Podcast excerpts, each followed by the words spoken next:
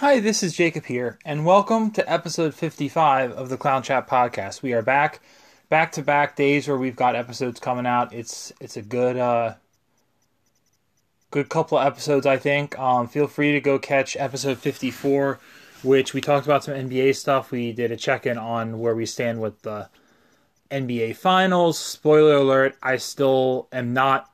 I'm very unmoved by what happened in Game Four in terms of um, what, what what the actual series would play out like. I thought after Game Three, I didn't think the Celtics were just going to go win four and five, and that would be it. I thought Golden State would have a response at some point.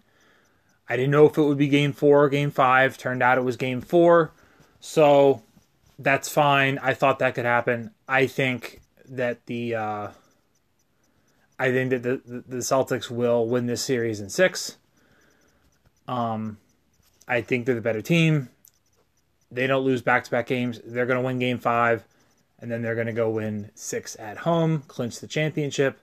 That is what I expect, but you can check that podcast episode out for more. We also talked about um, some off-season questions I have. Um,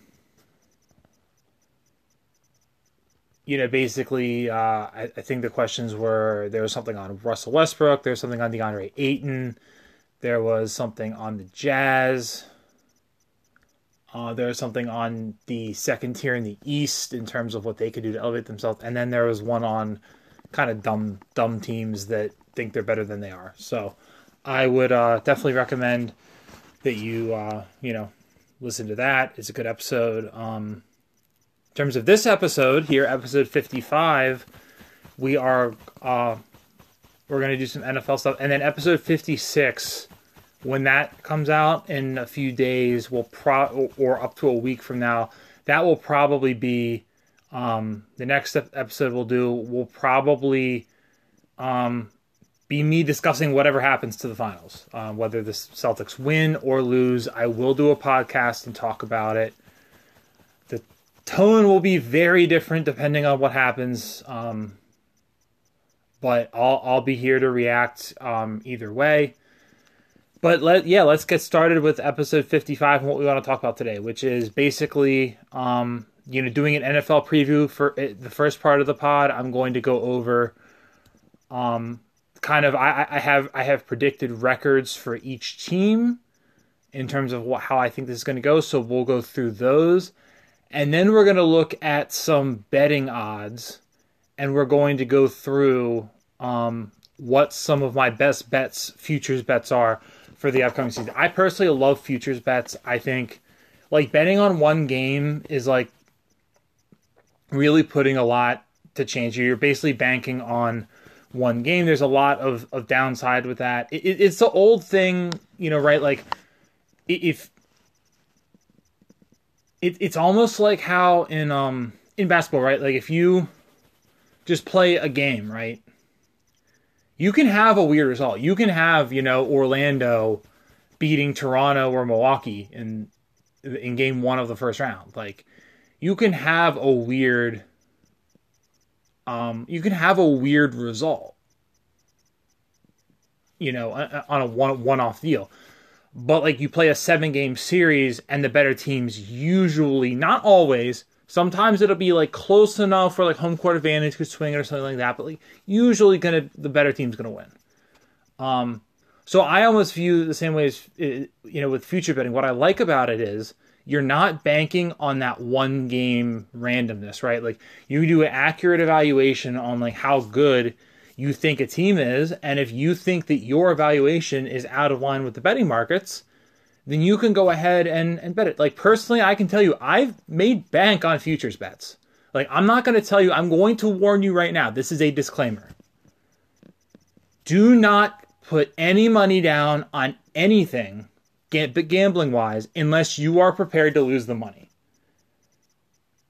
I can tell you that I have a good track record all I want, but I'm not perfect it's cert- I certainly could. My picks could fall flat. I could have a horrible year next year, and you could be in some trouble if you just, you know, go in big, you know, with what I say. And um, I just want to warn you, like, I am not going to guarantee you that what I am telling you in this podcast is going to happen.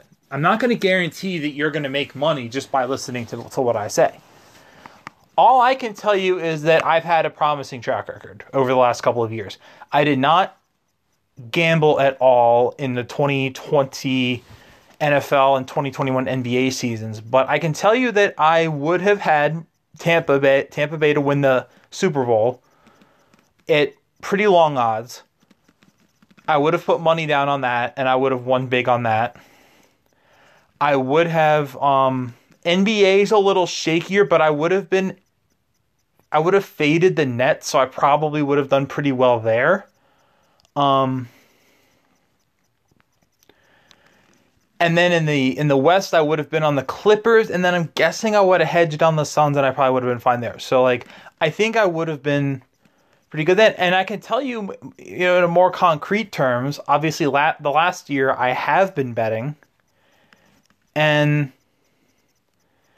I can tell you that I, I started with a, a bankroll of around a thousand dollars. I think that went up to like thirteen hundred or so um, you know, that I took and put down initially, or or through throughout the NFL season until I started getting like actual profit back. I think I had like thirteen thousand, not thirteen thousand, thirteen hundred down at one point. Um, and I can tell you that right right now I'm in the uh, how much am I in the green by?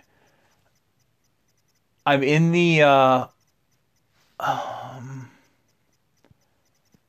I'm in the green by at least one thousand seven hundred and fifty dollars, and that will go way up if the Celtics win the championship. It will go over three thousand dollars if the Celtics win the championship. Um, and yeah, I know that's a lot to be riding on what happens with these three games, but like, I have long shot odd. Like I can't help it. I have some really long shot odds from before the season that I have on the Celtics, and I'm going to let them play out um, at the end of the day. I have a little bit on the Warriors too, um, but had a little bit on the Warriors too, so that'll help a little bit. But I have way more on the Celtics because again, preseason I had 50 to one on Celtics to win the title.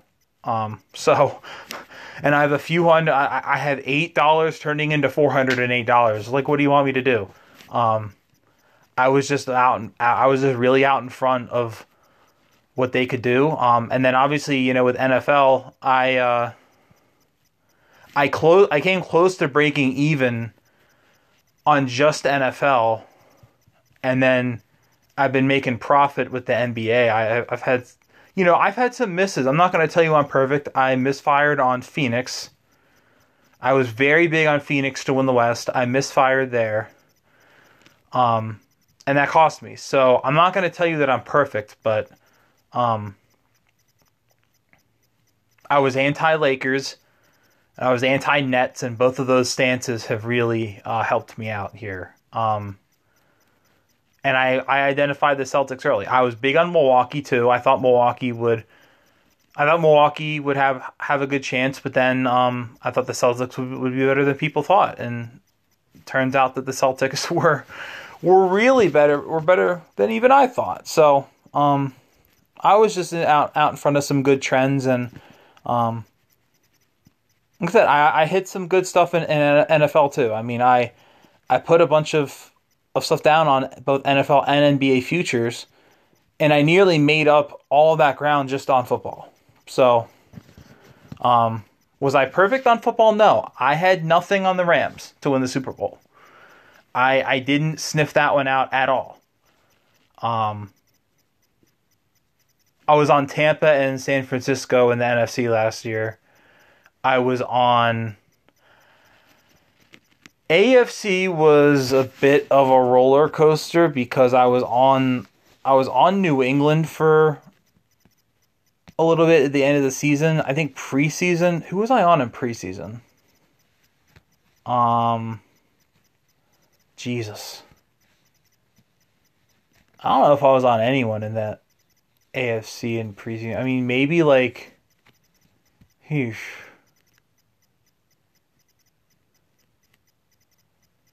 Yeah, I don't remember who I was on. Oh, I was on the Browns. Wasn't I on the Browns? Oh Jesus, that didn't go well. Um, I'm not making myself look good here, but I'll say once the playoffs started, I will say this: the Bengals were one of the secondary teams I was on. I wasn't like, oh, the Bengals were going to go to the Super Bowl when the playoffs started. I'm not going to say that I was like the leader of that trend or anything like that, but I was like, yeah, you know, if somebody is going to surprise here, it could be, it could be the Bengals. The Bengals could be a team that at least made the, the championship game. Um, I, I, oh well, my biggest position was that I I faded the Chiefs. That was my biggest um that was my honestly my biggest position in the AFC was just that like somebody other than the Chiefs was going to win the AFC. I did not think that the Chiefs would win the AFC again, and that turned out to be correct. Um, so that was probably my biggest position. So um, I had some real misses with football, but I also had some interesting hits, and um, I did really well with some of the regular season stuff, and that's what we're going to be looking at today. We might look at some conference uh, futures and stuff too, but um, so we're going to start off by going over um, my record predictions for um, the upcoming season. So we'll start off um, with the AFC East. So I have the Buffalo Bills at 13 and 4 um, getting the number they, they they win the division, they get the number 1 seed. Um, sp- you know, I'll give you my conference pick in a little bit. My my pick to win the AFC is not going to be Buffalo. Um, I think this team is actually, even though I have Buffalo as the number one seed, I think they're a little bit overrated.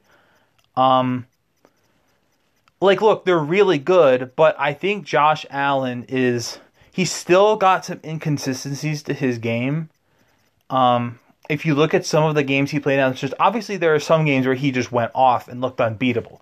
Um, the Patriots games were, um, you know, really, really, really good games by him. Like that, that's an understatement. But um, that, some of that was it was a it's a bad matchup for the Patriots, which is something they're going to have to get past as a franchise.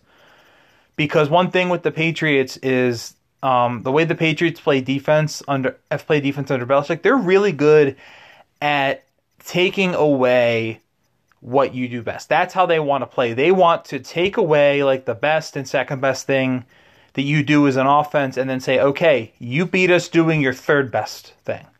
That's what the Patriots want to do. They want they are experts at taking that um you know, playing 11 on 10 to, and taking that additional re, you know, additional player, additional resource and allocating it towards what you do best and they are not going to let you do what you do best. That's the biggest thing in terms of how the Patriots play defense. Well, the problem is when the Patriots play uh, mobile quarterbacks, that does not allow them to do that. So mobile quarterbacks going all the way back towards to, to like the Steve McNair and Tennessee days. Um, mobile quarterbacks have always given the Patriots um, more trouble than other teams, and that's not a great sign with how things are going with the with the modern NFL. There there are more quarterbacks these days who who do have that ability, so it'll be something that the Patriots have to adjust to. Um, but I definitely think that some of their troubles are related to that with Buffalo. It might just not be a good matchup. Um, but I think um, there's still some concern I would have with the Bills' ability to stop the run. Um, you look at how guys like Jonathan Taylor um, did it get did against them down the stretch and throughout parts of last season. Um, I think everybody just got kind of caught up in like I think too many people are conditioned these days to just think like, "Oh, better offense means better team, higher scoring means better team." And I feel like I'm I don't know. It's just like people were like that with basketball too and everybody was like, "Oh, the Nets have the most unbeatable offense ever, and defense doesn't matter in basketball anymore." And meanwhile, I'm on an island here, being like, "Well, nobody has won a championship, you know, without being a top ten defensive team since like 2002, and defense still matters until." Uh, until I'm proven wrong, I'm going to still sit here and say defense matters. And lo and behold, Brooklyn loses Milwaukee wins the title as a top 10 defense, and then this year, the best two defenses are, are, are, in the finals. Like, defense still clearly matters there, and I think it still matters in the NFL too. It's just, um, you know, is offense more important? Yeah, I'll admit offense is more important, but um, there's more to a team than their offense. That that's what I'll say. Um, and Buffalo has a good defense too. Um, but we'll have to see how they do with their offensive coordinator change. Um, you will have to see what they're able to do in terms of running the ball. They were not a great running team last year. Um, I think their line, some of their their offensive line spots are a little questionable. Um, and then, um, you know, their secondary will probably be better, which is definitely um, something that could help them. But um, you know, they, they did draft Elam, and then they're going to going to get Tre'Davious White back, so that'll help them. But um so look, I, I think this is a good team, and I think this is um, because of the fact that they don't have like an unbelievable division. Yeah, they're going to have another team in their division that's going to be competitive, and we'll get to that. But um, it, this isn't like the AFC West, where spoiler, I project four teams to have a winning, re- all four teams have a winning record. This isn't like the AFC North, where all four teams come pretty darn close to a winning record. Um, this is not that type of division, so I think that alone should give Buffalo the edge in terms of getting that number one seed. Um, but in terms of do I project the Bills to, to be the AFC rep- representative in the Super Bowl? No, I do not. I do not think this team is going to be in the Super Bowl next year. They seem to be the popular pick. They're the Super Bowl favorites at um, at the sports books and all that stuff. A lot of people are just all over them. I don't believe it's going to happen.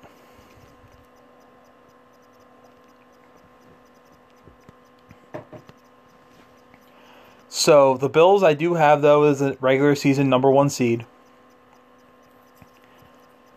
And then also in this division, I have one more playoff team, and that is the number seven seed New England Patriots.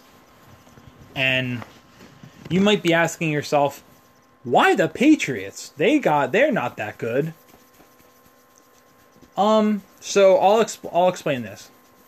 Do I have some concerns about the Patriots? I certainly do. But they're probably not the concerns that you might be thinking of. I think there's been a lot of hand wringing over and consternation over this team's direction on offense, and some of it's warranted. Losing Josh McDaniels is really bad. Pro- basically, installing Joe Judge and Matt Patricia, two failed head coaches who are kind of dumb and um, don't have great track records. Like, that's not good. That doesn't really make a whole lot of sense, does it? But here's what I will tell you. As far as the co- I'll get to the coaching staff first and then the roster. Here's what I will tell you in terms of the coaching staff. I am actually more concerned about the Patriots defensive coaching staff than offensive. I'm concerned about I have some concerns about both, but I think the defense might even be a bigger concern. And here's why. at least with the offense, by all accounts, Bill Belichick is going to be heavily involved because of the newness of that situation and the question marks, by all accounts in minicamp and stuff, Belichick has been really involved with the offense.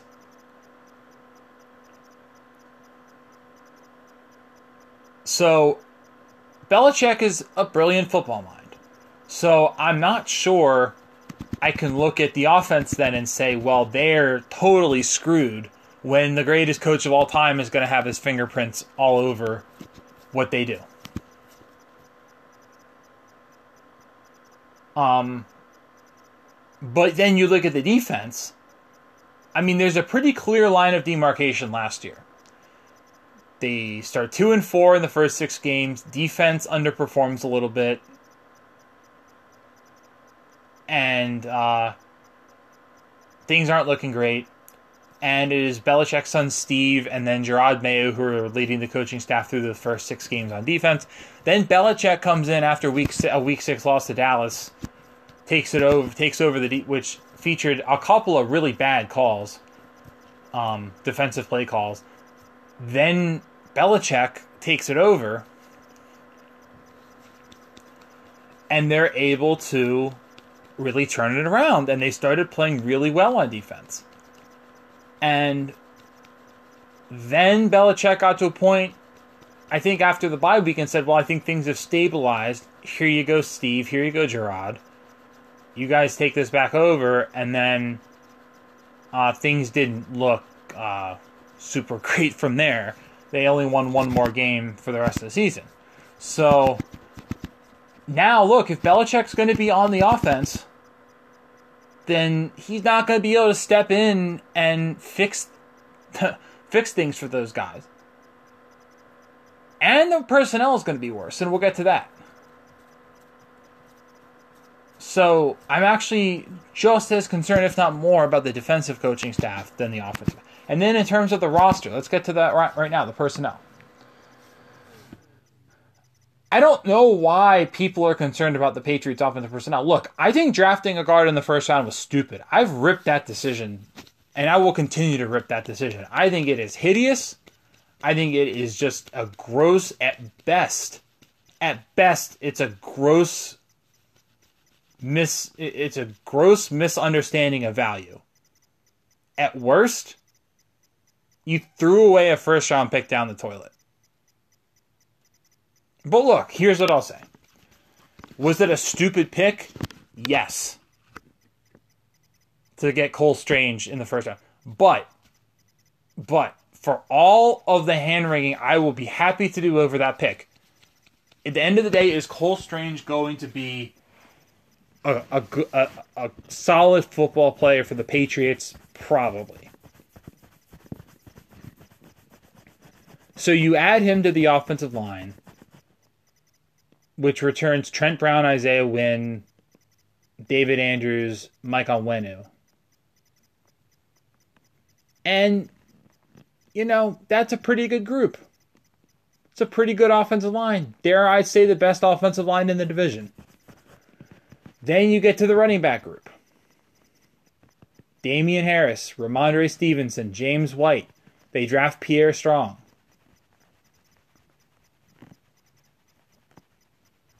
Pretty good group. Multiple guys, differing skill sets. Really, hit a lot of history, production. Pretty good group. Again, probably the best in the division. At wide receiver, look, does this team have a Ja'Marr Chase? Does this team have like that top end guy? No, they don't. But here's what they do have they have a lot of depth. They have a lot of depth. Think about it. Last year, N'Keal Harry was like this team's surefire eh, number four wide receiver. And he had been a first round flameout.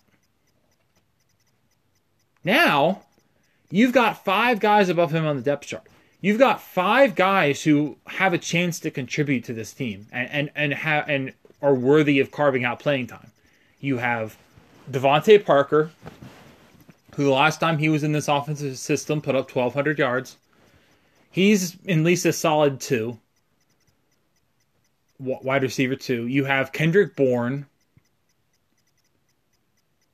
who had a really good year last year, really meshed well in this offense with with the way they were playing. Solid wide receiver too, I would say. Jakobi Meyers, really good slot guy. Solid again, solid wide receiver two caliber player. So yeah, you don't have the number one, but that's three wide receiver twos on the field. And they have different skill sets too. Parker's going to be that bigger bodied outside guy. Bourne is the speedier big play option. And Meyers is a slot guy. And then you have Nelson Agholor, who I still think if they can trade, they should because they need some cap room and they could just push some money off into the future. I realize that. But at the end of the day, I think for what his role is going to be, Nelson Agholor is, you know, that cap number is not, um,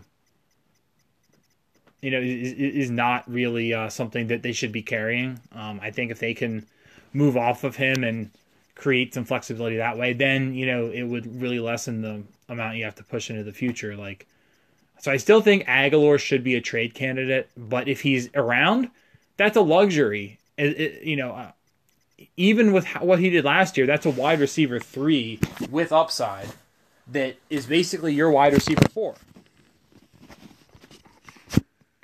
And then you have Tyquan Thornton, who's your second round pick, and he might take a year to develop, but he's a guy who has a lot of speed. And he can really make an impact potentially as a big play guy. We'll see how he develops, but um and then you've got a guy like Kristian Wilkerson who spent a lot of last year on the practice squad and caught two touchdowns in, in the week 17 game against Jacksonville. Like that's a guy who I think is worthy of a bottom end roster spot you've got a guy like Tre Nixon, who they picked in the seventh round last year, who was uh, who really tore it up in minicamp uh, um, last week with Mac. Like you've got got, and I'm not saying they're all great, but you've got a lot of depth in this receiving corps. And to say that well they're just a terrible receiving corps because they don't have that number one guy, I think is just dumb.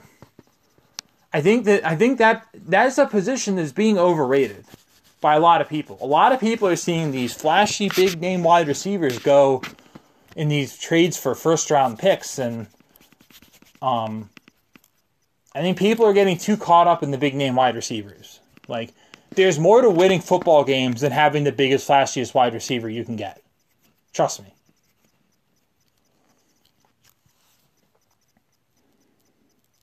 And then you've got the quarterback.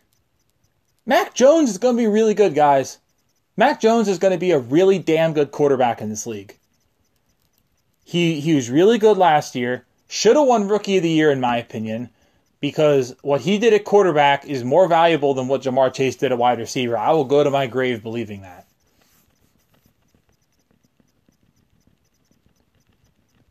I will go to my grave believing that, but I digress. But I fully expect Mac to be in that above average range, that 10 to 15 range among quarterbacks this year, at least. He's got he's got all all it takes. He's got, you know, by all accounts he has stepped up his leadership game in the building. He's a great leader. He's a great football mind. He he understands um you know what they're trying to do on offense. He's just deadly accurate improving deep ball, much more confident. Like he's going to be able to, he's going to have a big year. You guys are going to be shocked at how good Mac Jones looks this year. He's going to have a he's going to have a really good year. And I'll mention this too. Everybody who's been like trying to talk up the Jets because I think they're trying to find like the next Bengals like this this upcoming year's you know Cincinnati, you know that sort of turnaround.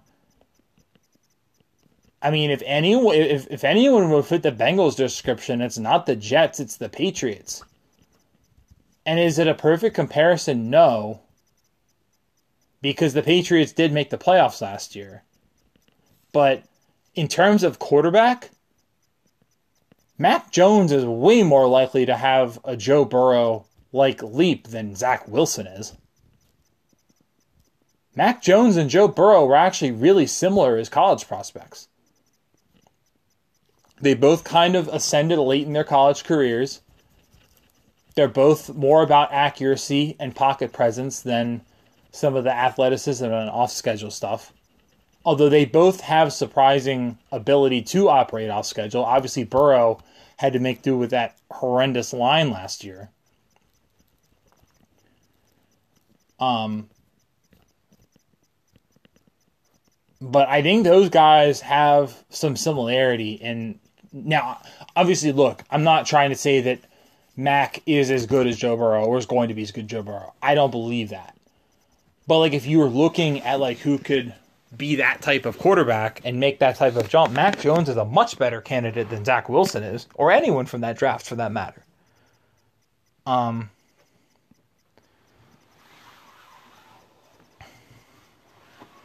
So, yeah, I, I but so yeah, I, I think the Patriots' offense is going to be fine.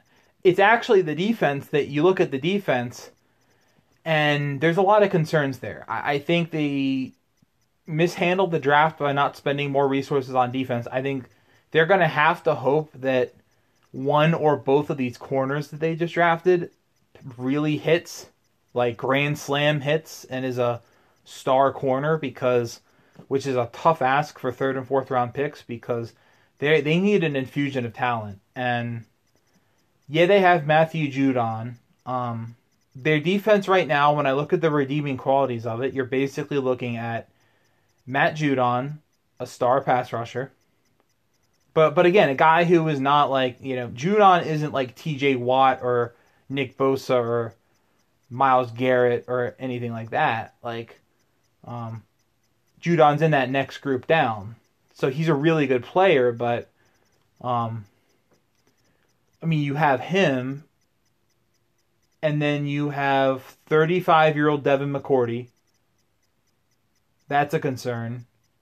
You have Kyle Dugger, who I think is really becoming, a, you know, on, on track to becoming a great safety. So you have him. That that so you have Dugger and Judon. You have Christian Barmore on the defensive line. Other than that, what are you getting out of this defense? I don't know that they have a true nose tackle. I don't know that the rest of their line, other the defensive line, other than Barmore, is good enough. Davon Godchaux is back, but I don't know if he had a great year last year. Um, you're counting on unproven, unless they go out and sign Trey Flowers, who's still a free agent. You're counting on unproven options like Ronnie Perkins and Josh Uche opposite Judon. You've got a pretty untested group at linebacker outside of Ja'Whaun Bentley, who's back, Mack Wilson, uh, Cam McGrone, Anfernee Jennings, guys like that. Raekwon McMillan. And Dont'a Hightower looked a little old last year and a little slow, but um, I don't know that that linebacker group is super talented. They're going to play some safeties in there, which would help Jabril Peppers an acquisition there. That'll give them some more more depth. They've got Adrian Phillips as well. So they have that depth at safety. That'll probably mask that a little bit. Corner is a potentially deal breaking concern with this team. Malcolm Butler is interesting. Um, he could play if he can come back and and and and he's you know, some fraction of what he was with the Patriots. I mean, that could be a good pickup for his price. Probably a good signing for what they paid him. But is he a di- the sort of difference maker that I mean, you need a difference maker that position in today's NFL. I feel, and I just don't think that the Patriots have it. Even though Butler could be a good player. Um, Jonathan Jones is a great slot guy, and he'll be back, and that'll help. But other than that, I mean, we went over Butler. Jalen Mills, I like as a third, fourth corner sub package guy. And honestly, he was the number two last year, and he really didn't do that bad. Um, it was, you know, he definitely exceeded my expectations. I still think he was a little limited. I think they had to protect him a little bit. Um, but I do think as well he had a good year, and I think him being out in, in, in the in the loss in the playoffs, like that had an impact because they didn't have depth behind him, and that's one thing they should have a little bit more of this year is depth at corner. If any if any of those draft picks end up panning out, they will. And, and Marcus Jones and Jack Jones are, are the wild cards here. If one of those guys, and Jack Jones is a guy who I think had some comparison to J.C. Jackson coming out of the draft, you know, if a guy like that pan really pans out, then that really changes the trajectory of really the whole team. I think. If you find that J.C. Jackson replacement, all of a sudden that could really change the trajectory of things, and it could give you that piece to build around on defense. But as it stands right now, look, Belichick will mask. You know, Belichick's staff. Well, Belichick's not being involved with the defense is a concern. Like, if he's going to be more so on the offense, but yeah, I'm not going to tell you that the defense is going to be great. I think the I think the Patriots defense, which I you know, if especially if Gilmore had hung around, could have been really great last year. A really great group last year. Um, I think this year it's going to be something below average. I don't think it'll be bottom of the league because I think the co- the coaching staff will, you know, even if Belichick isn't like doing the game planning, I can't imagine that he's gonna. He'll still be probably be greening like green lighting stuff, and I, I just don't think they're gonna suck so bad that they'll be like bottom of the league. But I think they'll be like twentieth on defense. I don't think they're going to be a good defense. Um, so at the end of the day, I think you'll have a team in New England. They went they won 10 games last year.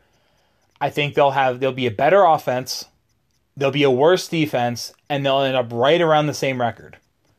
And I think they'll win 8 to 10 games. I'll go high end.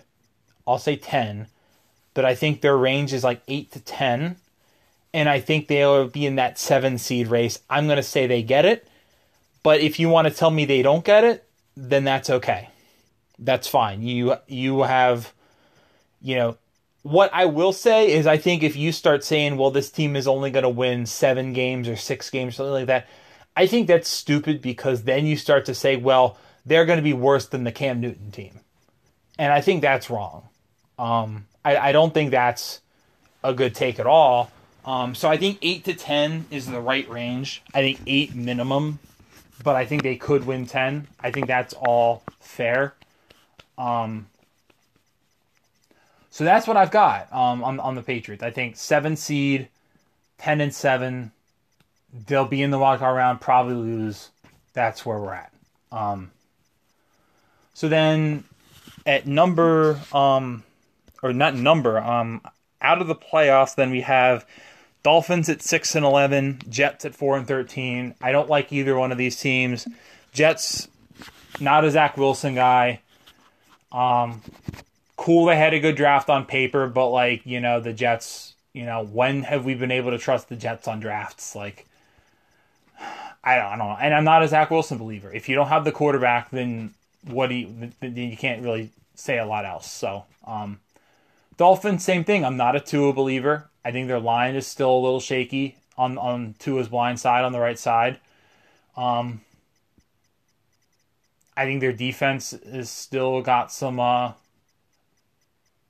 some issues, and they're going to lose Brian Flores. They lost Brian Flores, who was a great defensive head coach. So that's going to make their defense a lot worse. It's going to make their whole team a lot worse. You think they're sweeping the Patriots without Brian Flores? They'll be lucky to beat the Patriots once now because Flores is gone. Trust me, Flora, Brian Flores was a great head coach. he got he overachieved with this team the last couple of years. They that team had no business having winning records the last couple of years, and Brian Flores coached them to that. And now he's gone. So they're good. There's going to be a downgrade there with the coaching staff. And yes, they have Tyreek Hill. They have the big flashy wide receiver. But you think Tyreek Hill going from Patrick Mahomes to this is going to be happy? Good luck with that. I got my popcorn out sitting on my couch. I can't wait for midseason when we're starting to get the passive aggressive stuff from Tyreek Hill, the locker room chemistry breakdowns, all those sorts of things. I am here for that. I am here to watch that team implode. I think it's I think it's going to happen. I don't see the partnership of Tua and Tyreek Hill, an elite deep threat paired with a quarterback with a weak arm who can only run RPOs. I don't see that being a good partnership. I don't see that working.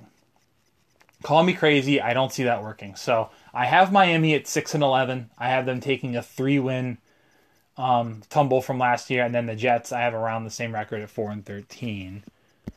Um, so let's go to the AFC North. Um, Bengals 12 and 5, and, and I keep flip flopping on who's going to win this division. Look, it's a coin flip. I have these teams, it's the same record. They're both unbelievable. It's a coin flip to me. Bengals 12 and 5, Ravens 12 and 5. Um, I'm going to say Bengals get the 3 seed, Ravens get the 5 seed, but it could go either way. It really doesn't matter. The bigger point here is those teams are both going to make the playoffs. They're both unbelievable and um, they're probably two of the best 5 teams in football maybe, and it's going to be an absolute blast to watch them play um, in, in, in this season. Um, that last game, that Week 18 game, probably going to be for the division, and it's going to be really fun to watch. So, uh, look, the Bengals made the Super Bowl last year. I think they'll be a little better. Young team that'll get more experience. Um, they upgraded the offensive line, so I think uh, I think they'll be a little bit better. So I gave them a couple more wins, and then the Ravens primed for a bounce back season. They were the number one seed last year until Lamar Jackson went down. They had just uh, just unbelievable injuries last year, and they still found a way to um, survive for a lot of the year until their quarterback went down. So um, they'll get a lot of those guys back. I think the Ravens are primed for a bounce back season. I think they're going to be a really good team. Um, So yeah, I think basically the premise here is I think whoever wins this division will get the second or third seed, and then whoever loses it is going to be the fifth seed. That's what I got here. Then um, in terms of, of the rest of it, I've got the Ravens. Uh, I'm not the Ravens. I've got the Browns and the Steelers both at eight and nine. Um, Steelers always find a way to win a certain number of games. They usually find a way to get over 500, but um, rookie quarterback, a quarterback that I don't think is particularly good in Kenny Pickett. I don't think that was a good draft pick at all. Um, Mitch Trubisky is a fine dart throw to take, but is he a top 20 quarterback? I would say no. And in this division, that's going to be a hard thing to overcome when you have Lamar Jackson and Joe Burrow. It just is. The Steelers might have um, you could argue they have the best defense in the division, and they have, and, and you could argue that they have the, you know, one of the best two coaches in Mike Tomlin. You do have this is um, interesting. You do have three coaches in this division now who've been to a Super Bowl. Zac Taylor with the Bengals, Harbaugh with the Ravens, and Tomlin with the Steelers. So a lot of good coaching in this division. Um,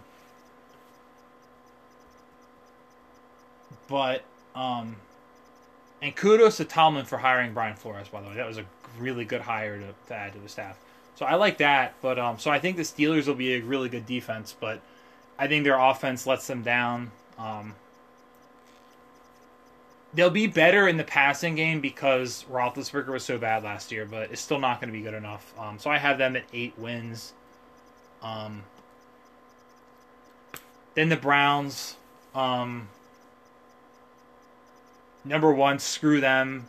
They uh, screw that franchise. I wish them nothing but the worst. They traded draft cap, all that draft capital, and gave out that awful, like, all, damn near fully guaranteed contract to that rapist quarterback, Deshaun Watson.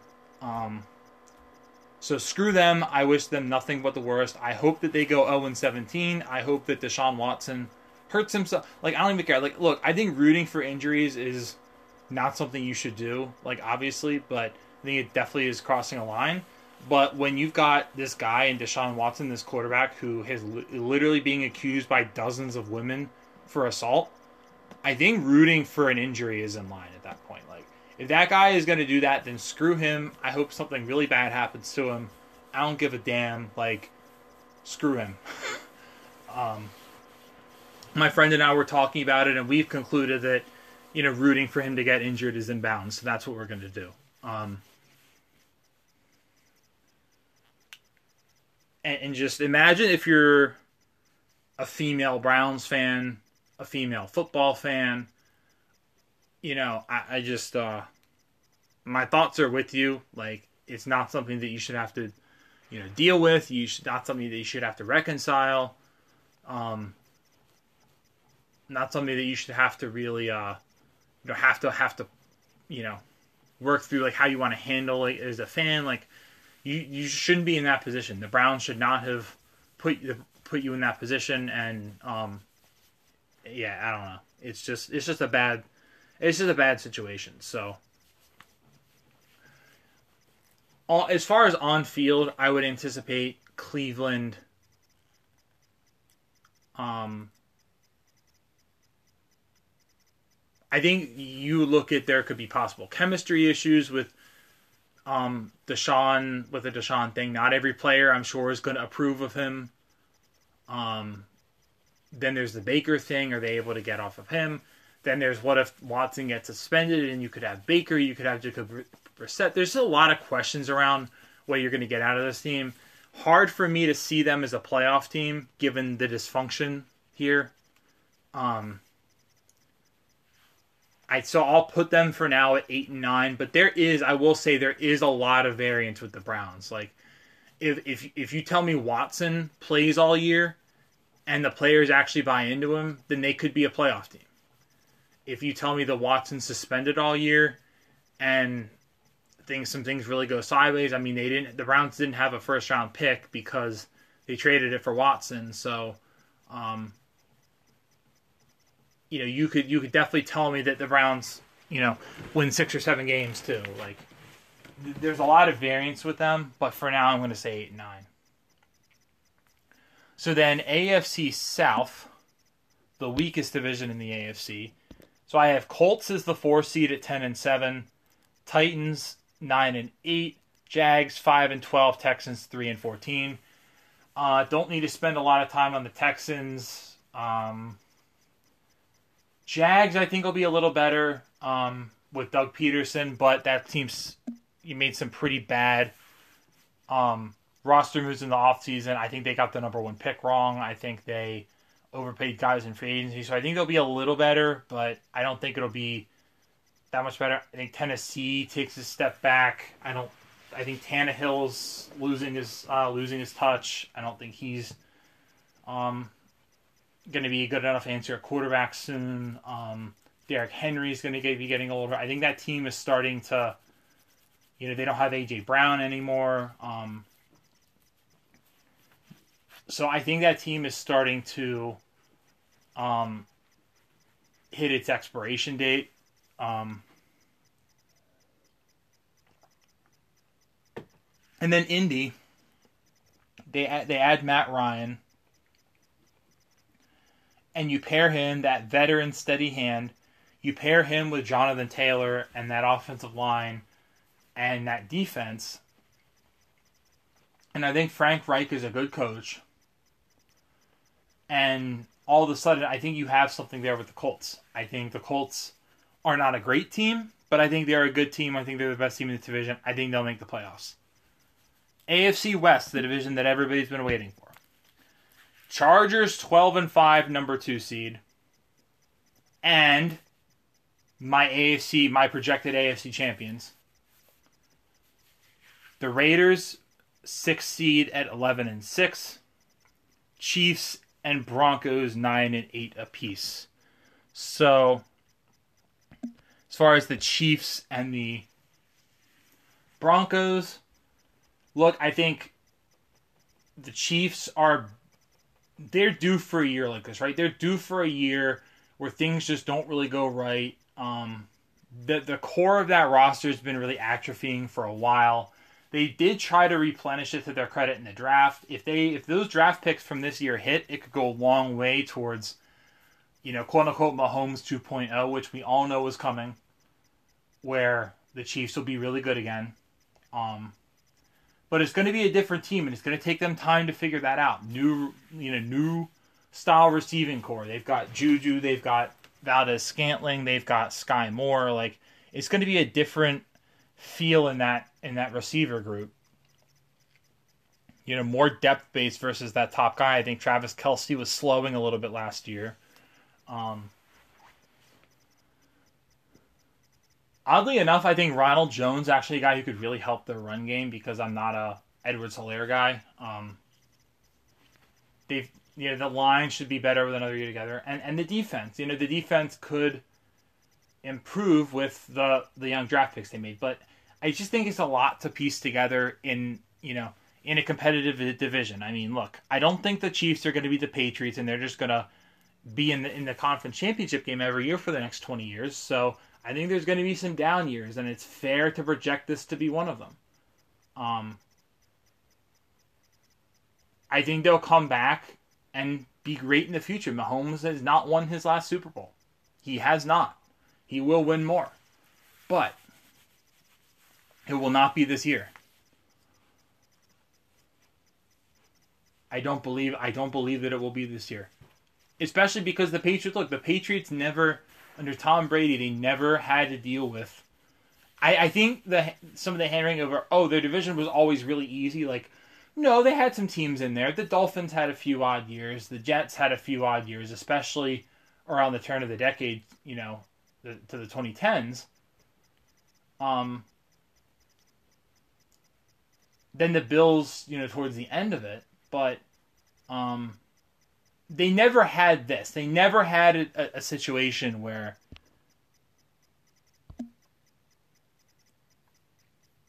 you literally have um,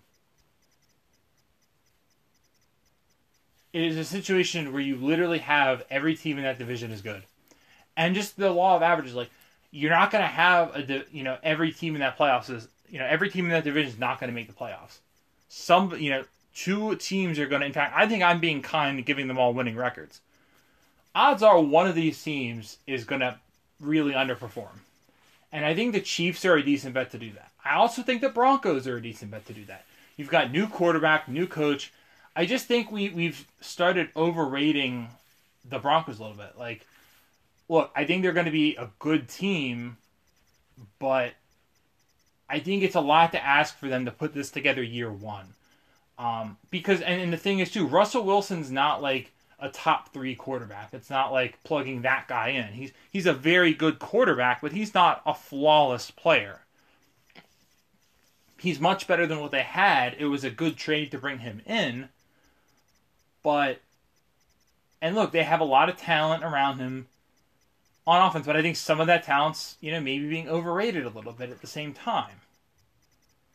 Um, and then on defense, again, really good defense. But is it like the best defense in the league? Eh, I don't know. And they've got to go through such a hard division. So I think Denver is going to be a good team. But I, I think asking them to put this together year one, I think is a little a little bit of a stretch. And I think they'll they'll be good, but I think ultimately fall short. And then the Raiders, I think the Raiders are being slept on in a massive way. Josh McDaniels is a really good, really good, is going to be a really good head coach the second go round. He is. He's going to be a really good head coach. Um, he's we know he's an elite play caller, and you can see right. You can see the outline of what they're doing on offense. Davante Adams is Randy Moss. Hunter Renfrow is Wes Welker, and Darren Waller's Rob Gronkowski. That's terrifying if you're a defense. Like to, to have to cover all three of those guys is freaking terrifying. And again, I'm not a guy that's like, oh, one wide receiver is going to just, you know, drastically transform you as a team. But like, if you've got a quarterback, which I think they do, it's not like a Tua situation. Like Derek Carr is a good player, and you've got three guys like that who can, you know, really, um, really, you know, create mismatches out there. You got a problem if you know if you're the defense that's going to be a and, you got an elite play designer who knows how to work with players like that. That is going that offense is going to put up numbers. Give me all the Raiders on my fantasy teams this year because they're going to put up numbers on offense. They even the one concern would be the line, but they added a decent lineman in the draft. I think they'll be okay there. And the defense, I think they have some weaknesses on defense, but Chandler Jones and Maxx Crosby is going to, um, that pairing is going to solve a lot of those. Having two pass rushers like that will solve a lot of those problems. So, I am very high on the Raiders. I think the Raiders are going to be good. Um, I think the Chargers well, we'll get into the Chargers in a second. I have to start a new segment here, but um, I'll be right back with my thoughts on my projected AFC champion Chargers. So the Chargers, um, I think Justin Herbert's unbelievable, top five quarterback. I think Brandon Staley, he has a history of obviously the fourth downs and stuff like that, but you look at what he does on defense I think he, you know, his his defense is going to be well equipped to frustrate the Josh Allens of the world. You know, the the quarterbacks who just want to create big plays and and check it out. It's um, it's definitely a defense that's designed to deal with the modern NFL pretty well. And a lot of the weaknesses they had last year were, were you know, they plugged those holes. They brought in J.C. Jackson. They brought in the big one to me was Sebastian Joseph-Day to they had so many issues stopping the run. They lost they they lost their season essentially because they were not able to stop the run. Um we came close. That was an unforgettable game where we almost got a tie They kept Pittsburgh out of the playoffs. And man was that crazy. So, huh. Ooh, was that was that a crazy game. So you have um you have a team that couldn't stop the run, and then you go get Joseph-Day, who is was with Staley with the Rams, elite um you know elite run stopper as a defensive tackle, really fits in his system. I think that's a great move um, to get to get Sebastian Joseph-Day. Um, Kyle Van Noy, underrated pickup too, to add to the front seven. Um, again, bringing some championship experience to, to, to, that defense and to that team. And then and and then the offense they left mostly untouched, but Zion Johnson, good pick at guard. Like I really like, and, and I just Herbert is so good. You have to watch him to see. But the throws that Justin Herbert makes, I mean, I don't even know if there's any other quarterback in the league that can make some of these throws. They are just ridiculous. So I'm a believer in this Chargers team. I think they're ready to take the next step. Um and I think they're gonna I think they're gonna win the AFC. I think they're going to find their way out of this out of this division. And I think we could see them then go on a run as a result of that. So let's talk about NFC real quick. Um, so I have Eagles at twelve and five. I have them as the four seed in the in the NFC. I have Cowboys at ten and seven as the number six seed. I have the Washington Commanders seven and ten, and I have the Giants at four and thirteen. Uh, Giants rebuilding, don't have a quarterback. Washington, absolute mess with the whole Jack Del Rio scandal. Carson Wentz is not turning around that team. Um, defense is good. Ron Rivera is good, but I don't know what else they have there. Um, Dallas prime to take a step back. Um, not a not a uh, Mike McCarthy guy. Um, Dak Prescott's good. That offense should still be good, even with the loss of Amari Cooper. But defensively, they lost some guys. They did not have a great offseason. Um, so I think Dallas takes a step back. I think Philly is an interesting team next year. That is a team that's going to take a step forward. Um, Jalen Hurts, it's all going to be on him. He's got to take the next step, but like he's got the pieces in place to do it. AJ Brown going to help that offense. DeVonta Smith will probably take a step forward. Um, we know how good that line and run game are, and then they added some pieces on defense. I love Jordan Davis. That dude is going to be a great player. Um, then Bradberry at corner, addressing that spot. Um, Nakobe Dean in the third round. Like, I'm a big fan of what the Eagles did. I think they are going to be dangerous. Haason Reddick, that that'll help the pass rush big time. Like, I think the Eagles are primed for a bit of a breakout here. I think if Jalen Hurts, if J if Jalen Hurts were, and I'm not sure, I think he'll be more top out as more of an average starter. If Jalen Hurts becomes an above average quarterback, the Eagles are Super Bowl contenders. The rest of the team is that good. So I'm a fan of what they've done. I think they'll win. I think they'll win their division. I do. I think I think they'll have, and they have a really easy schedule. So I think you'll you'll see some regular season success in their future. NFC North: Packers twelve and five, third seed. Vikings nine and eight. Lions seven and ten. Bears three and fourteen. Bears, I'm really worried about Justin Fields. I like Justin Fields a lot. I think the situation threatens to ruin him. Um, there's no talent on that team, on that Bears team, and that's a real concern. I think if you put Fields in a situation that had talent, I think he'd succeed. But I think this Bears situation is threatening to ruin him, and, and I think that's really sad. Um,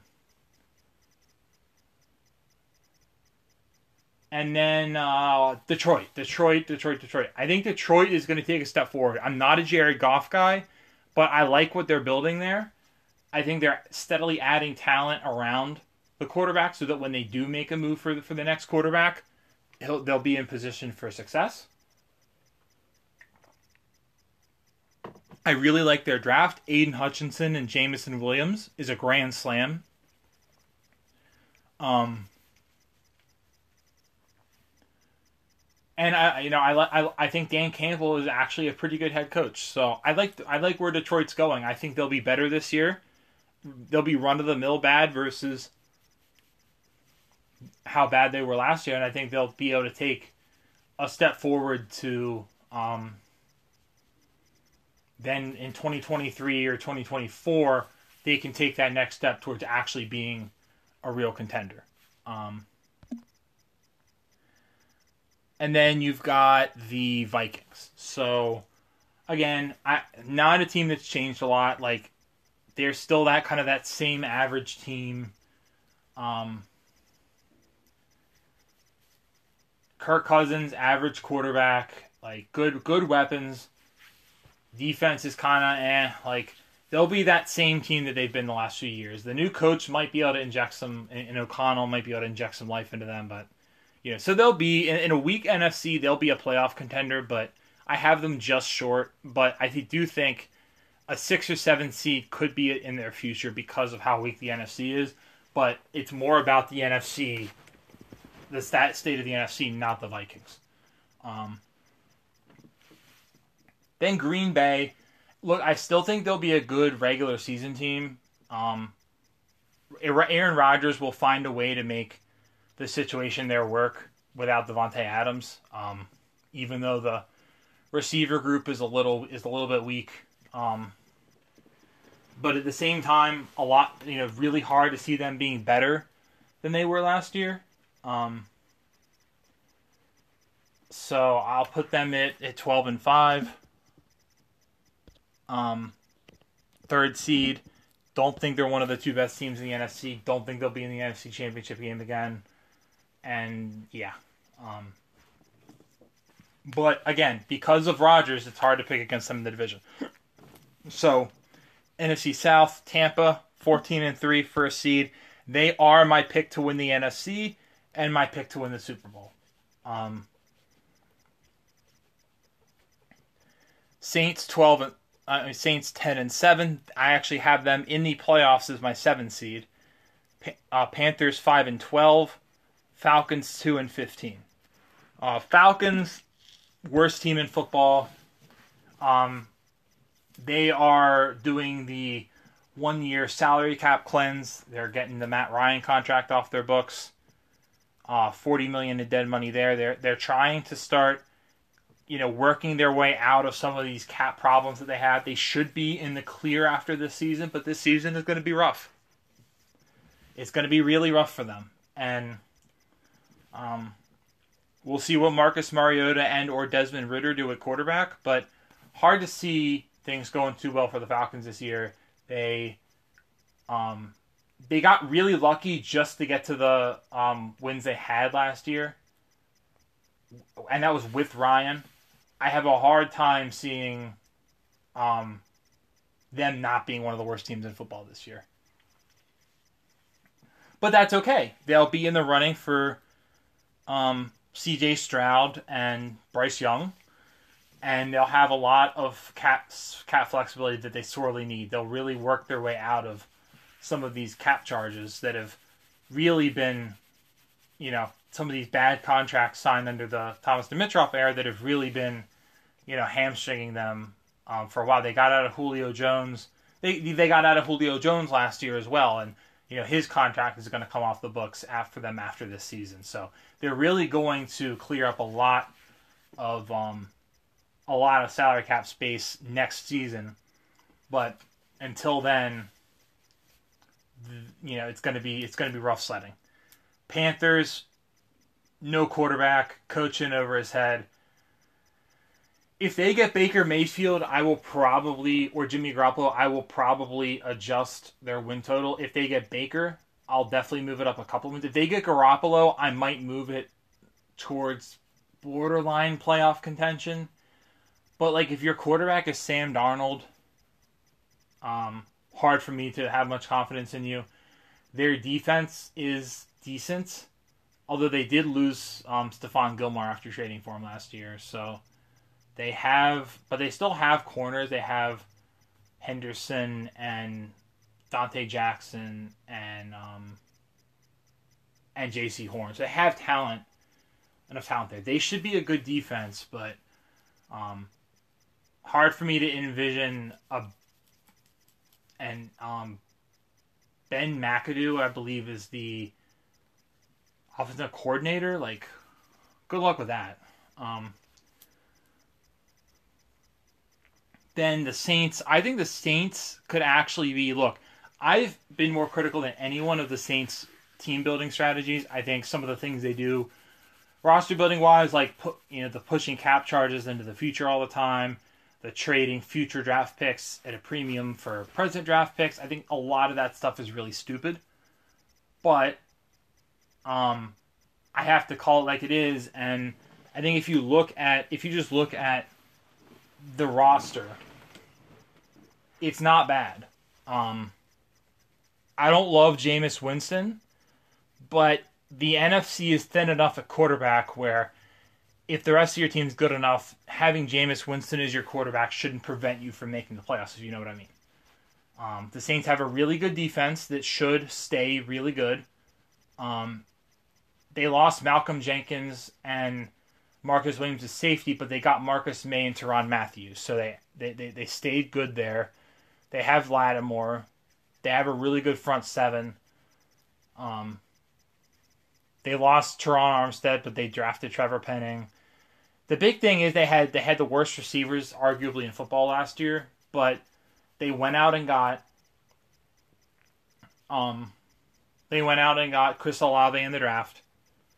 Again, bad bad roster move, but a move that should help their team. If that makes sense. Bad value, good player.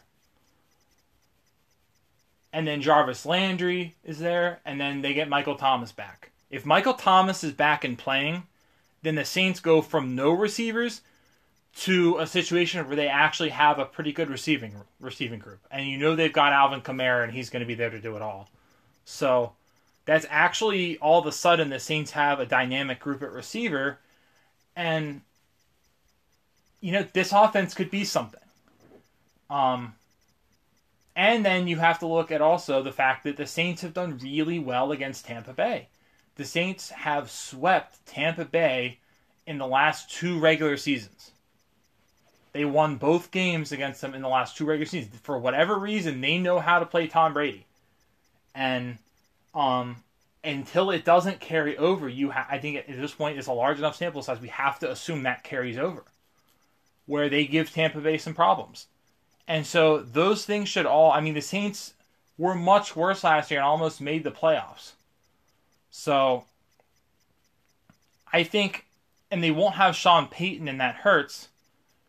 But I look at this team, and I, I, I don't think they're a great team. I don't think they'll go far in the playoffs if they get there. But I'm to say they sneak in as a seven seed, and they make the playoffs this season. And then you get to Tampa Bay, who I think will tie, um, not tie, they'll have the best record in football. They 14 wins. This team's a wagon. We know that. Tom Brady's back. They add some some good free agents like like Russell Gage to complement the receiving group, like um, Shaq Mason on the offensive line. Um, defense, they get Akiem Hicks. Like they're replenishing, they're reloading for, for, for one or two last runs with Brady. Probably this probably might be it for Brady, honestly. So they're really trying to push the chips to the middle. And look, um, this is a really good team, and, and they should not miss a beat because they'll have Byron Leftwich still calling plays, and Todd Bowles is still going to be there as head coach, and, and he'll be involved with the defense. So they shouldn't miss a beat, even with Bruce Arians stepping down. Like this is going to be a great team. I, I think this team, if it were not for injury, you saw how close they came to beating the eventual champion Rams last year. This team is not far, and they just won in 2020. I think this is the best team in football. I think they will win the Super Bowl, and Brady will go out on top. That's my prediction. The, Tampa Bay will win the Super Bowl, and Brady will retire a champion. That that's what I think. Um, after winning number eight, he will he will finally call it quits. And I just want to say too that as a fan of football, I am thrilled that I get to sit down on my couch this fall and watch another season of Tom Brady play quarterback. Because that is watching watching Tom Brady play quarterback is watching greatness at work, and it has been an honor and a privilege to have been able to watch him for this long. And while I want him to do, if you can't tell, I'm a big Tom Brady fan, is a Patriots fan, you know. But um, I just want to say that I want Tom Brady to do what he wants to do. If he doesn't want to play anymore, you know, I want him to do what he wants to do. But I want to say that um, you know, I am thrilled that I get to watch Tom Brady play another season. I could not be more excited about it. Um, so yeah, uh, last division NFC West, Rams at thirteen and four, number two seed. Um, 49ers at 11 and 6 number uh, number 5 seed um, Cardinals 9 and 8 Seahawks. Do I have them at three wins? I do. Three and fourteen. Seahawks going to be bad. Probably worst quarterback in the league if Drew Lock is playing. Um, weak roster in general. Best best thing they got going is those wide receivers who are going to be useless with no quarterback. So um, good luck with that, Seattle. I don't think they're going to be very good. Although they did, I will say this: they did have a good draft. Drafting Charles Cross in the first round, very smart pick. Um, they drafted, they made some picks later that were good. Like they're they're they actually you know took a small step forward with this draft they just had, but that team has got a long way to go. They got a long way to go. Um, so we'll see what happens with that. Um, Arizona, I think Arizona's taken a step back. Not going to have DeAndre Hopkins. All you know for for part of the season, all the stuff with the Kyler Murray stuff. Their defense got worse. They lost Chandler Jones. Didn't have a good offseason. They had that bad, questionable Hollywood Brown trade. Gave up way too much for him. Um, I'm not a fan of their offseason. I think they're going to take a step back here, and they're not even in a weak NFC. I, I think they're a borderline playoff team, and I'm going to have them out. Um, Niners, whether it's Jimmy or Trey Lance, still a confusing situation. Like we don't know if Jimmy's going to be there. Um, obviously, we'll see if there's a trading partner that comes up, or if they are are actually sold that Lance can do it right away. But either way, look, I would assume that either Jimmy is going to be there again, in which case they'll be good, or they will think that Lance, they'll see that Lance is good enough to take that spot, and then Lance will be good enough to. I don't see a scenario where the 49ers miss the playoffs this year. Um, I think the strengths that they have are too good. The running, running the ball. We know they they've got the pass rush on defense. Like they'll manage the passing game. Like I think they're going to be a good team regardless. Um, obviously, honestly, the biggest question mark probably Deebo Samuel. But if he's in and he plays, then they're going to be good. Um, and then the Rams. Um, obviously, the defending champions. Um, you know, they, they have they, they have their method. They have their you know really star-studded roster there. Um, course, the question always is with them is like, do they have enough depth? But you know, if they can stay healthy and um, again, they should have enough again, especially in a weak conference like McVay being such a great coach and um, you look at their roster and, and, and, there's no reason why they should not be there at the end again contending for, for the Super Bowl. Um, do I think they're better than Tampa? No. I think Tampa had a lot of injuries last season and they barely got by Tampa. So obviously injuries will have an impact on it again, but um I'm not going to sit here and, and, say that I think the Rams are better than Tampa going in. Um, but I think they're probably second. Like I don't know who I don't know who else you could argue is second. Like to me the NFC honestly, if you're looking it's very top heavy. If you're looking at teams that can make the Super Bowl, it's Tampa, it's the Rams, and then after that, you're starting to get into long shot territory already. I don't really have a lot of teams after that that I really like. So, anyway, um, so now we're gonna look at um, we're gonna take a look at some of the betting odds, and we're going to go through um, we're going to go through what I think about some uh, we're so we're gonna save we're gonna save the win total odds for a future podcast. I have a guest that we're going to bring on, and we're going to do over unders in terms of win total, which you can literally take what I've read on this podcast and you can go on there and you can look at all that for yourself now. But we're going to do it as, as a podcast with a guest that we're going to bring in, a very special guest who's got a lot of I disagree with on some things, but he comes, you know, he's coming from the right place. He's got a lot of great knowledge that um, you're going to get to hear, and we're going to have some good debate over win total over unders later this summer. So for now, I really want to focus more so on just division odds and like make the playoffs odds and then conference odds and stuff like that. Um, so let's. I'm on the FanDuel app right now. Let's uh let's look. Um Okay, conference and division winners. So, I'll start with division winners. That's kind of the one I want to start off with here. Um so AFC East um Bills minus 180, Patriots plus 400, Dolphins plus 400, Jets plus 2000.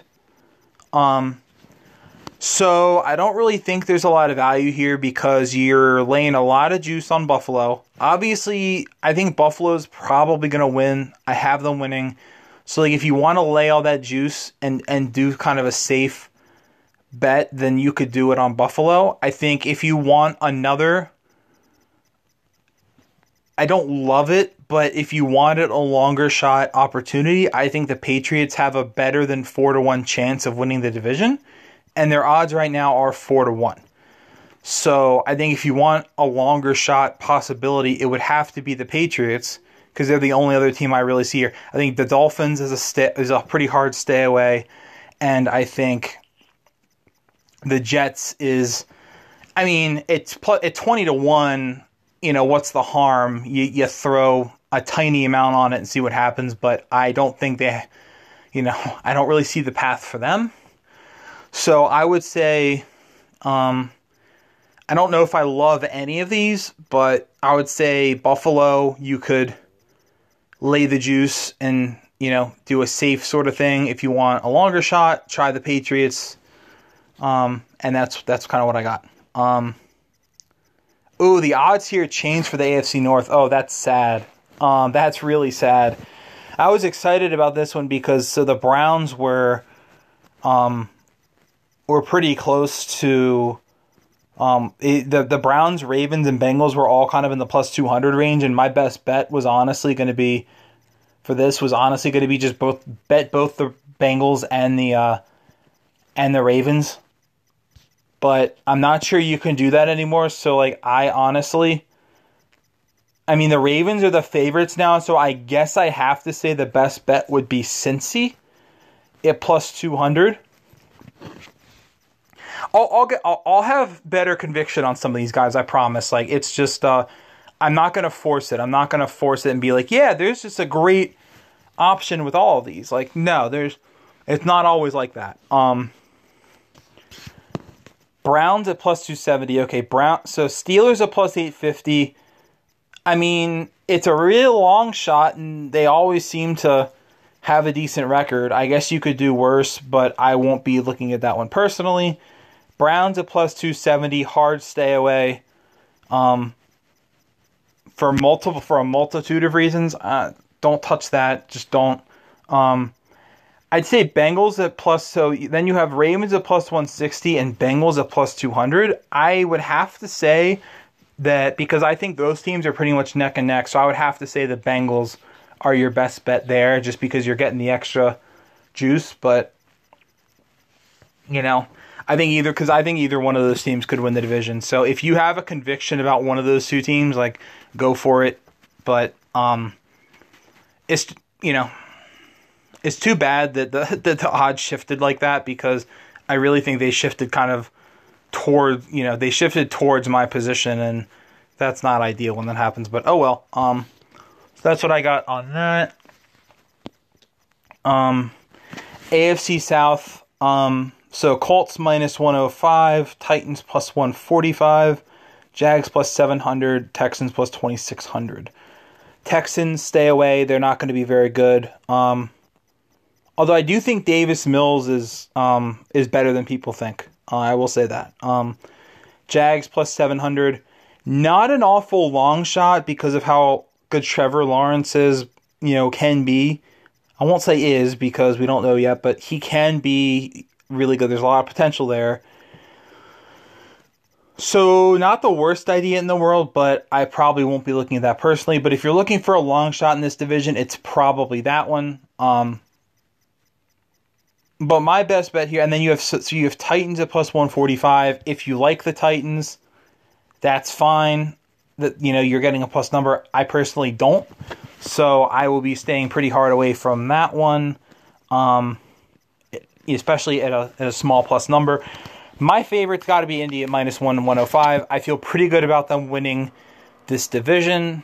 Um, and you're basically even odds. So I will be probably putting a little. I will probably put a little bit myself on Indianapolis to win the division. Um,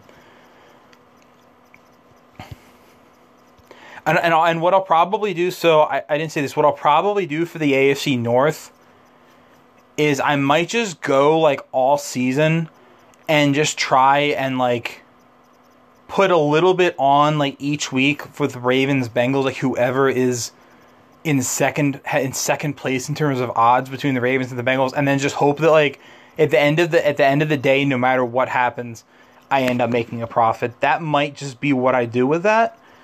Um but I'll, I'll, I'll have some other bets with those two teams probably down the line here, maybe in terms of like making the playoffs and things like that. Um, that are that are a little bit better than than doing the division because I really think the division with those teams is a crapshoot. Um, so then AFC West. Oh, I like this one. So this is going to be one I really like. Um, you have Chiefs at plus one fifty five. Uh, Chargers at plus 240, Broncos at plus 270, Raiders at plus 700. Chargers, Chargers, Chargers, Chargers, Chargers. Chargers at plus 240, is my best um yeah uh, so this is one of two bets um in terms of of winning the division that I really like. I really like this bet. I will be hammering it. Um Chargers to win the division I that that's definitely one to mark down at plus 240 I am a big fan of that one. And then also if you want to look at the Raiders at plus at plus 700 I think I don't do I think the Raiders will win the division? No, but I think they're I think they're going to be better than the Chiefs and the Broncos. So why would I not then sprinkle a little bit on that right as a possible hedge to the Chargers? You're getting really good odds there. So um, I can't hate on that one either, just because it's such long odds. Um, and I think the Raiders are a good team, even though I think the Chargers are slightly better. I think that's a pretty good number, and you could justify going in on it a little bit. Obviously, the Chiefs and Broncos for how I project each team, I would avoid. Um,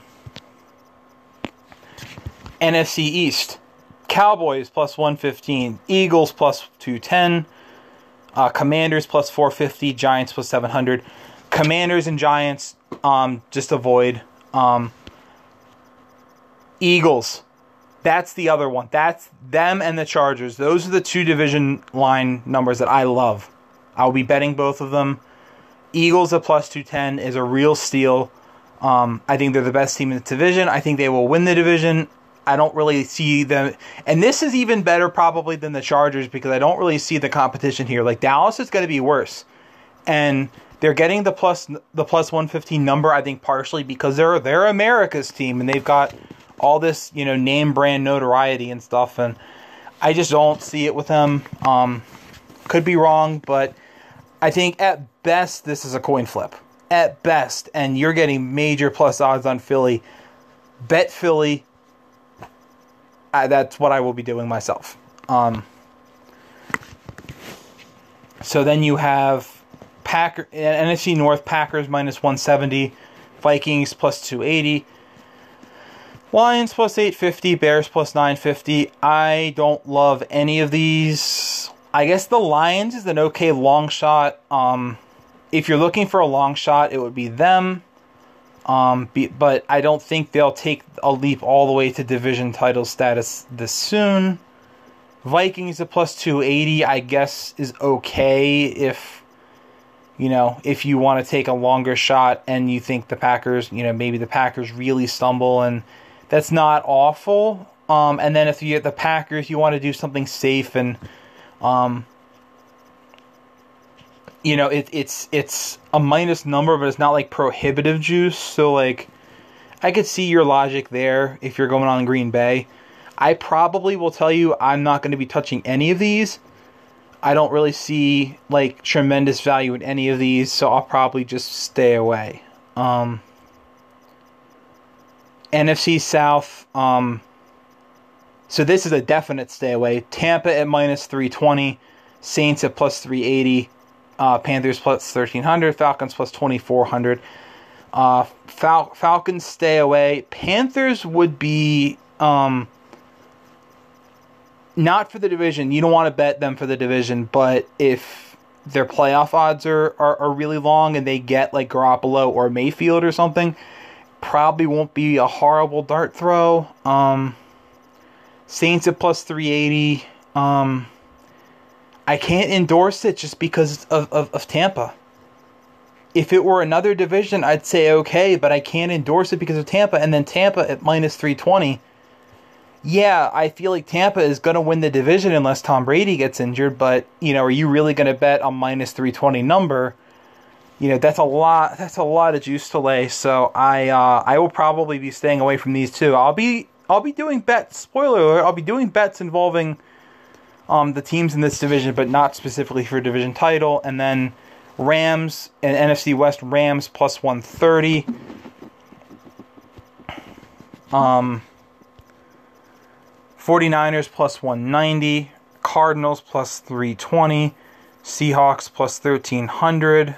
Um, Seahawks stay away. Cardinals, I'm not a believer. Um, 49ers and Rams, you know, this is a pretty. So this is one I'll probably do this. Um, you know, the defending Super Bowl champions at a plus number. I, I think that's that's a hard one to. Uh, it's a hard one to, to, to dislike. So I will probably do that. You know, lay a little bit on that one.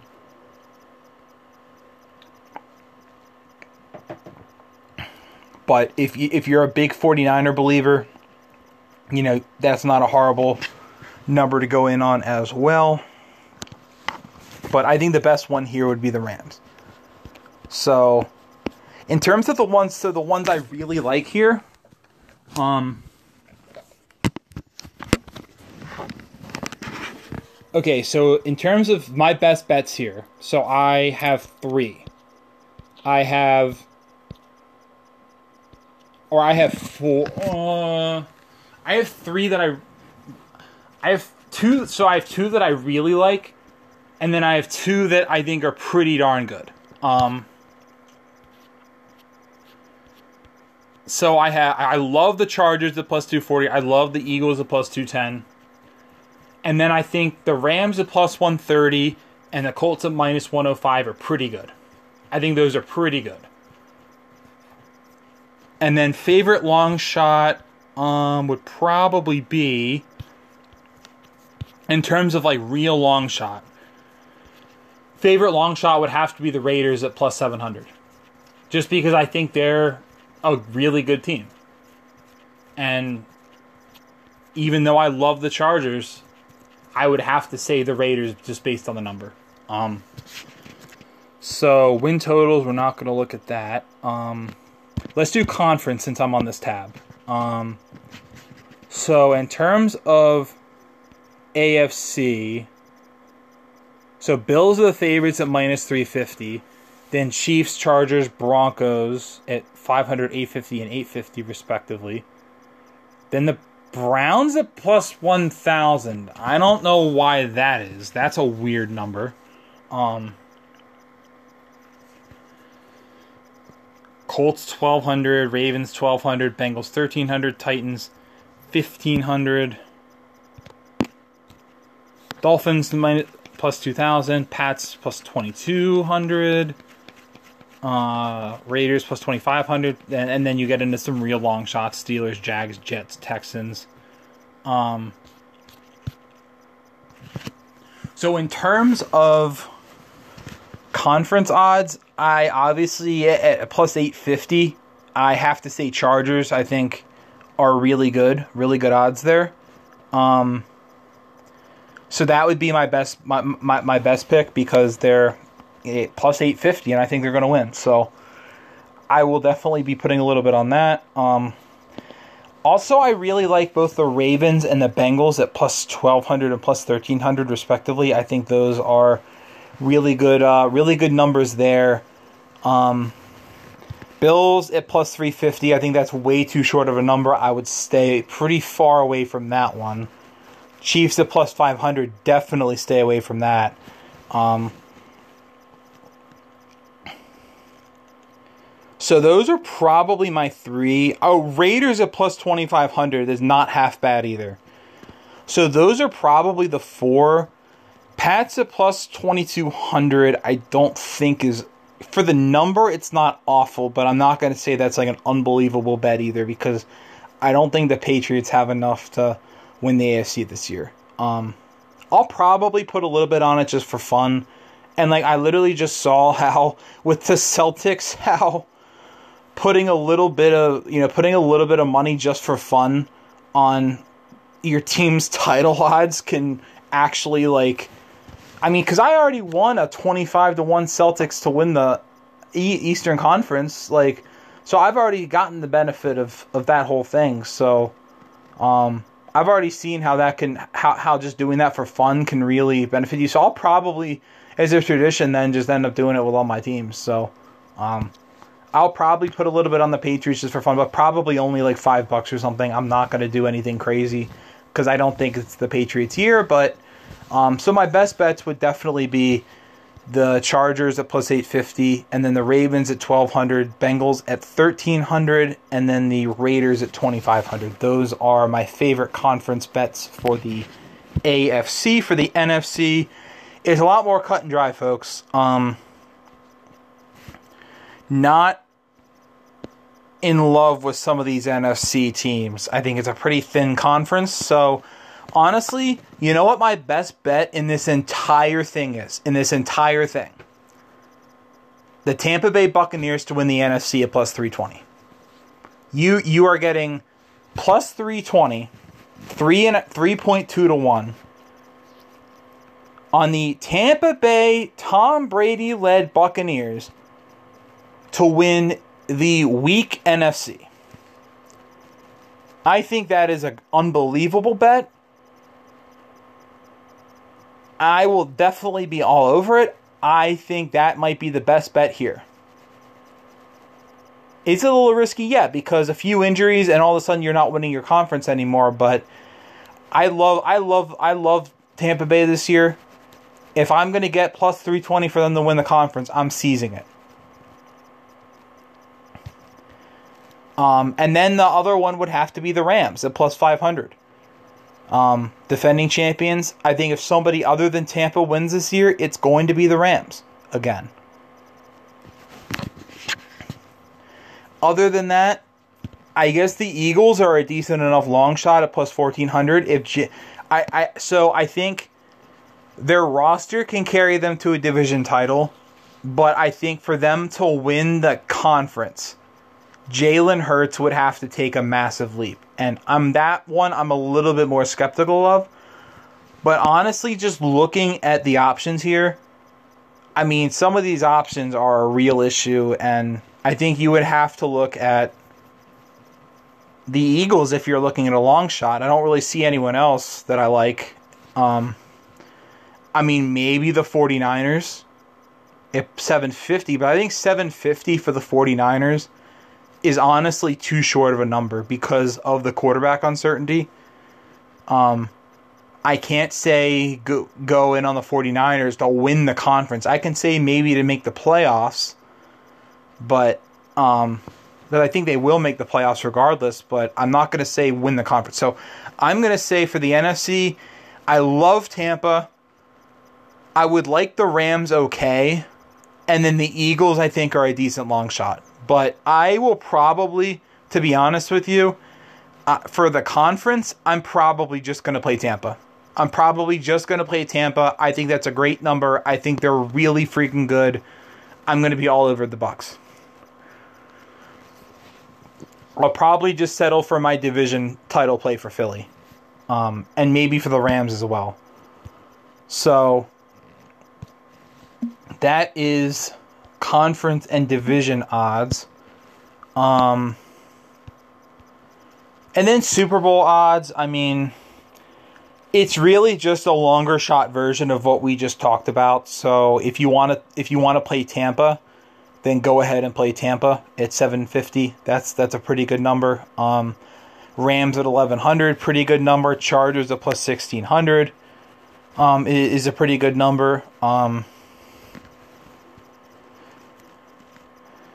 Ravens and Bengals at, at 2,000 and, and 2,200. Good numbers. I mean, so um, really just, it, it's really just about, at that point, it's just about, um, you know, really that's the same as, as the conference ones. Um, you know, if I like a conference bet, I'm probably going to like the Super Bowl bet.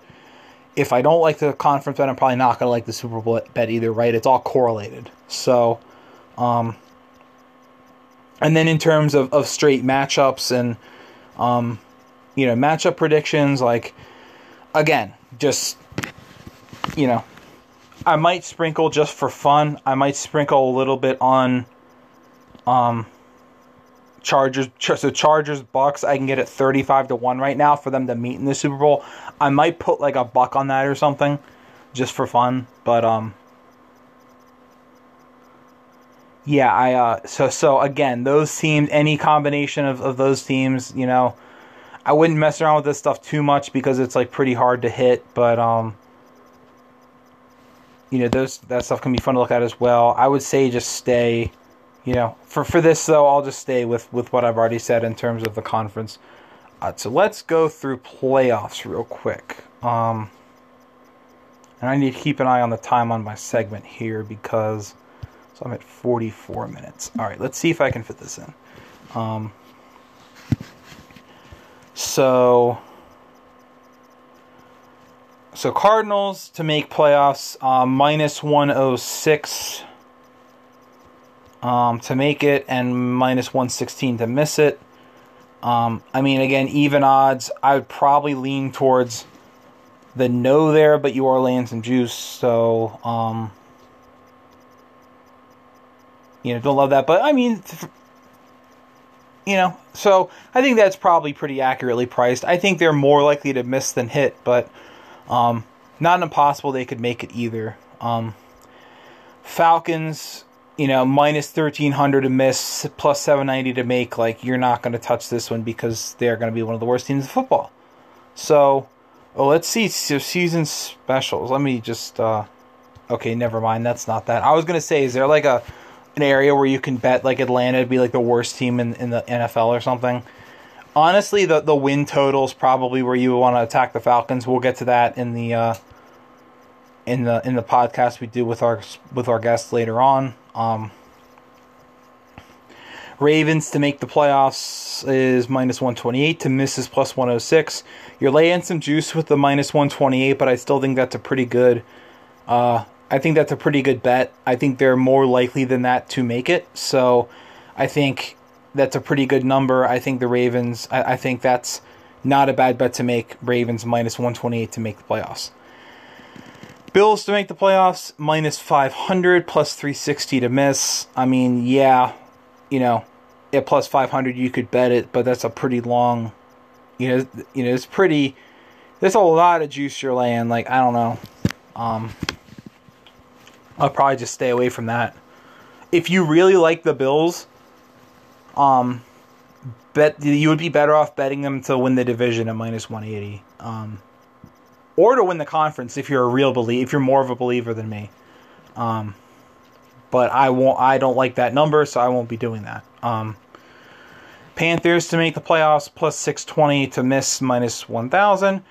Honestly, at plus 620 if they get Jimmy Garoppolo, then or even Baker Mayfield, then plus 620 is a good bet for the Panthers to make the playoffs. Because the NFC is thin, the last couple of playoff spots are really unsettled, and that's not a bad number. That's not a bad number if they have a quarterback. If they are trotting out Sam Darnold, then stay away from this one. Bears to make the playoffs plus 370, no is minus 550. Again, stay away. Um, this is a one you'll want to attack with the win total. I think um, minus 550. I would be on the side of no for sure, but minus 550 a lot to do so. Bengals to make the playoffs minus 116 to miss is minus 106. Um, again, I like you're not laying so much juice that I think it's a bad bet to uh, take the Bengals to make the playoffs. I think that's uh, I think that's a good bet. Um, Cowboys minus 310 to make the playoffs, plus 240 to miss the playoffs. Honestly, I have Dallas in the playoffs, but at plus 240, That's a good number to bet them to miss. That is a good number to bet the Dallas Cowboys to miss. I think that's that's not a bad bet. I I might do that one for fun. I might do that one for fun, even though I have Dallas in, just because I think they're on that line, and that's a juicy number. That's a juicy number. You're getting a lot out of that at plus 240. That's interesting. That's really interesting. So then you have Broncos to make the playoffs is minus 136 to miss at plus 112.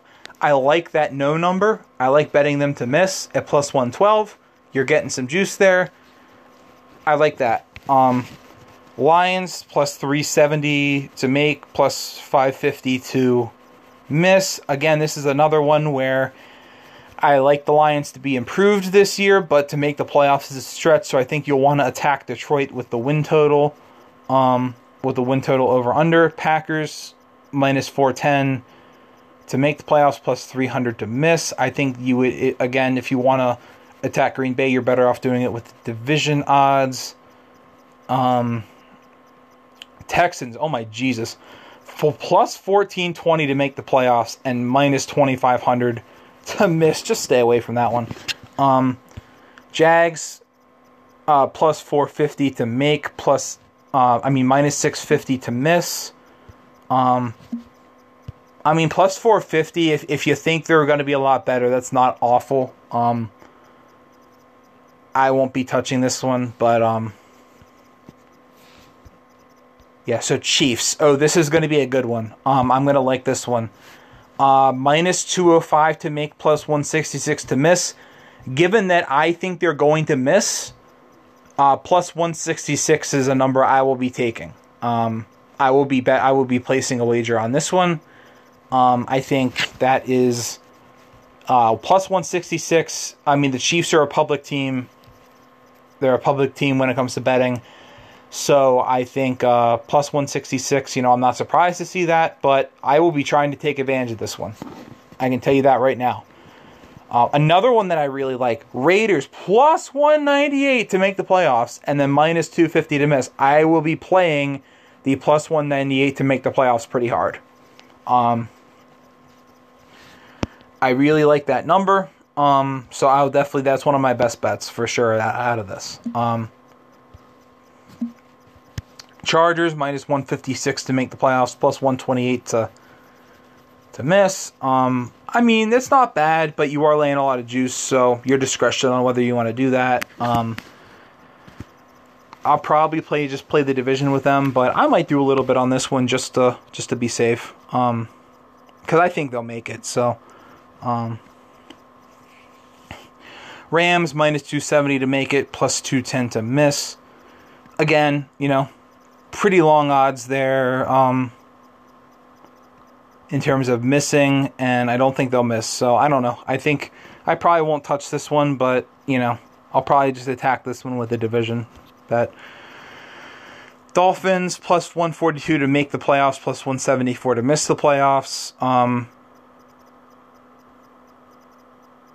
I think this was one I'll attack with the win total over under, um, more so than laying all that juice on the um, on the playoff line. But um, minus 174 to make the playoffs, I think they're probably more likely to miss the playoffs than that number would indicate. So keep that in mind. That's not a bad. That's not necessarily a bad one if you're okay laying the juice. Um, certainly with some of those long ones where you've got to lay like a lot of juice, I'm not going to be like eager to tell you to bet, but like if I think some of them are going to happen. So, like, you can use your judgment on that. And we'll do a recap at the end on, like, which, um, which bets I like out of these. Um, Vikings to make the playoffs plus 102, minus 126 to miss. Um, I mean, this is a coin flip. I have them out. If you think they're going to be in, then I can't really uh, I can't really hate on that. So this, this is a tough one. This line is this line is really good. So I probably will just stay away. Patriots plus 142 to make the playoffs, plus minus 174 to miss the playoffs. Um, I won't play this super aggressively, but I probably will place a small wager on them to make the playoffs. I think plus 142. I think they're more likely to make the playoffs than that. I think they're closer to even odds to, to make or miss. So I will probably play that. I think it's plus 142 is a good number, but like I'm not going to be like, oh my god, that's the greatest number ever either. Like, um, so Saints at plus 132 to make, minus 162 to miss. I will play the plus 132 because I think they're going to make the playoffs. So, Giants. Oh, this is interesting. The Giants are plus 184 to make the playoffs and minus 230 to miss the playoffs. I mean, if that's the line, that you're laying a lot of juice, but you could do worse things than taking the minus 230 on that one. Um, but uh, again, this is one that, based on what I'm seeing here, I'm probably going to get a win total that I think is too high, so I may just play the under, to be honest. Jets to make is plus 710, to miss is minus 1200.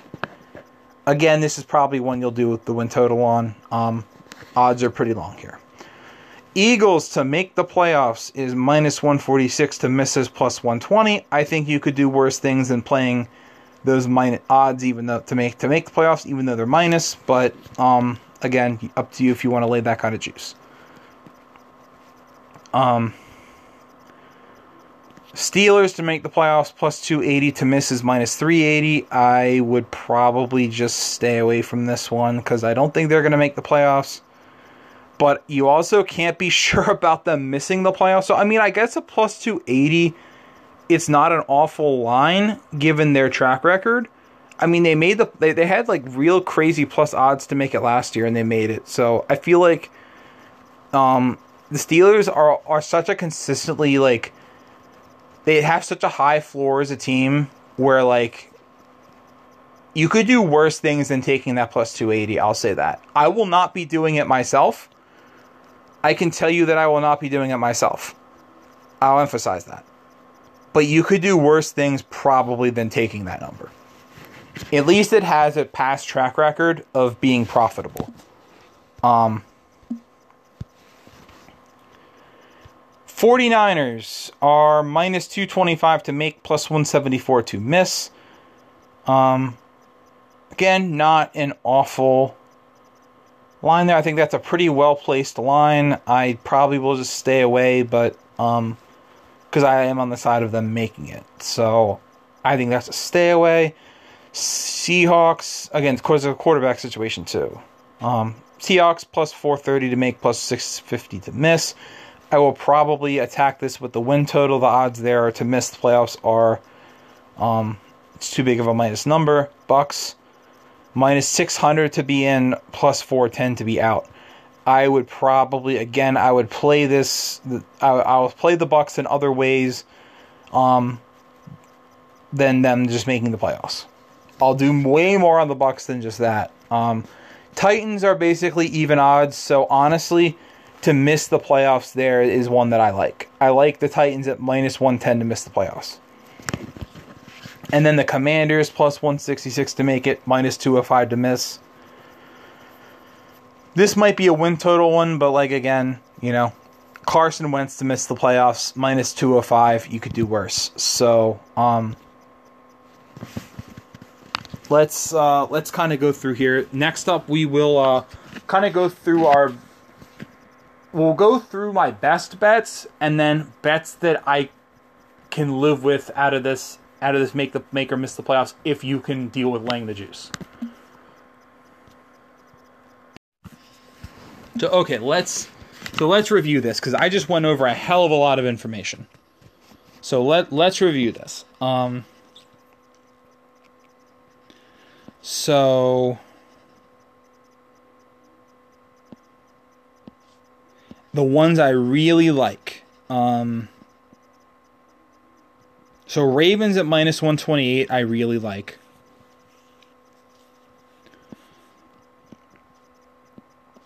Um, Bengals at minus 116 to make the playoffs, I really like. Cowboys at plus 240 to miss the playoffs, I like. Even though I have them in, I have to emphasize that. So do that at your own risk. but I think that number is just way too long. I think plus 240 to miss the playoffs for that team is just way too long of a number. So I like that one. Um, Broncos a plus 112, I think, is a really good one to miss the playoffs. Um, Chiefs at plus 166 is, I really, to miss the playoffs, I really like that one. Raiders at plus 198 to make the playoffs, I really like that one. Um, Chargers at minus 156, I think is, well, I'll, I'll, get to that one later. I'll do that one with, with, with the ones later. Um, then you have um, Patriots at plus 142. I don't think I think that's a good line, not a great line. So do with that what you will. Um, Saints at plus 132. I like um, to make the playoffs.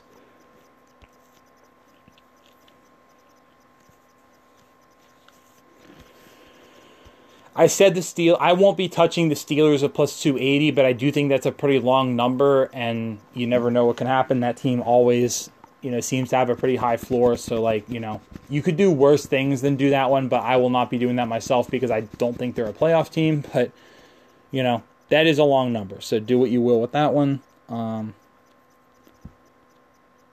and then the Titans at minus 120, 110 to make the playoffs. I, I mean, not to make the playoffs. Do not bet the Titans to make the playoffs. Because I just said that by accident.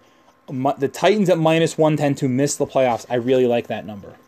Um, and then if you want to lay juice, I mean, Washington at minus 205 to miss the playoffs. Not bad.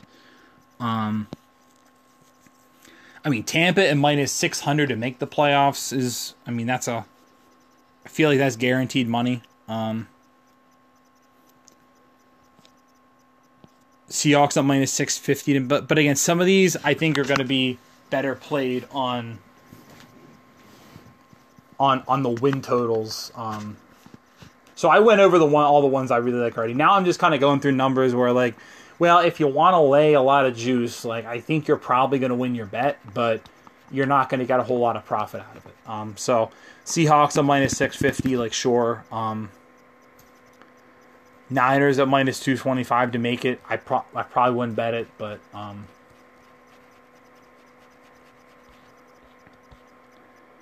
Eagles at minus 146. I actually think that one's not bad. Like if you want to bet that one, then that's fine. Um, that that's not a that to make the playoffs there. That's not a bad number. Um,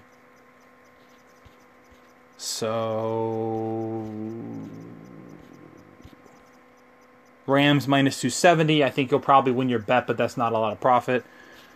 Uh, Chargers minus 156. That one not bad. Um, Chargers and Eagles definitely teams I'm looking to buy in on this year. So, um, again, playing a lot of juice, but not not a bad idea. Um, Green Bay minus 410. I mean, I probably actually wouldn't take that because you don't know what that team's going to look like without Davante Adams, and that's a lot of juice to lay. I actually would stay away from that one. Um, on second look, um, I went over Cincy and Baltimore. Um, Bills minus 500. I think you'll probably win your bet, but that is not much profit at all. Um, and yeah, I think that's about it. So thanks so much for listening today. I hope you learned something about um, what's going to happen in, in, football this year. Um, I'm going to sign off, but I hope you have a great rest of your weekend, and we'll talk again soon. Probably when I record our episode for the um, uh, you know post finals, and then we'll get into some NBA off season. Then it'll be football season before we know it, and we'll have our win totals pod and all that stuff. So thanks for listening, and have a great day.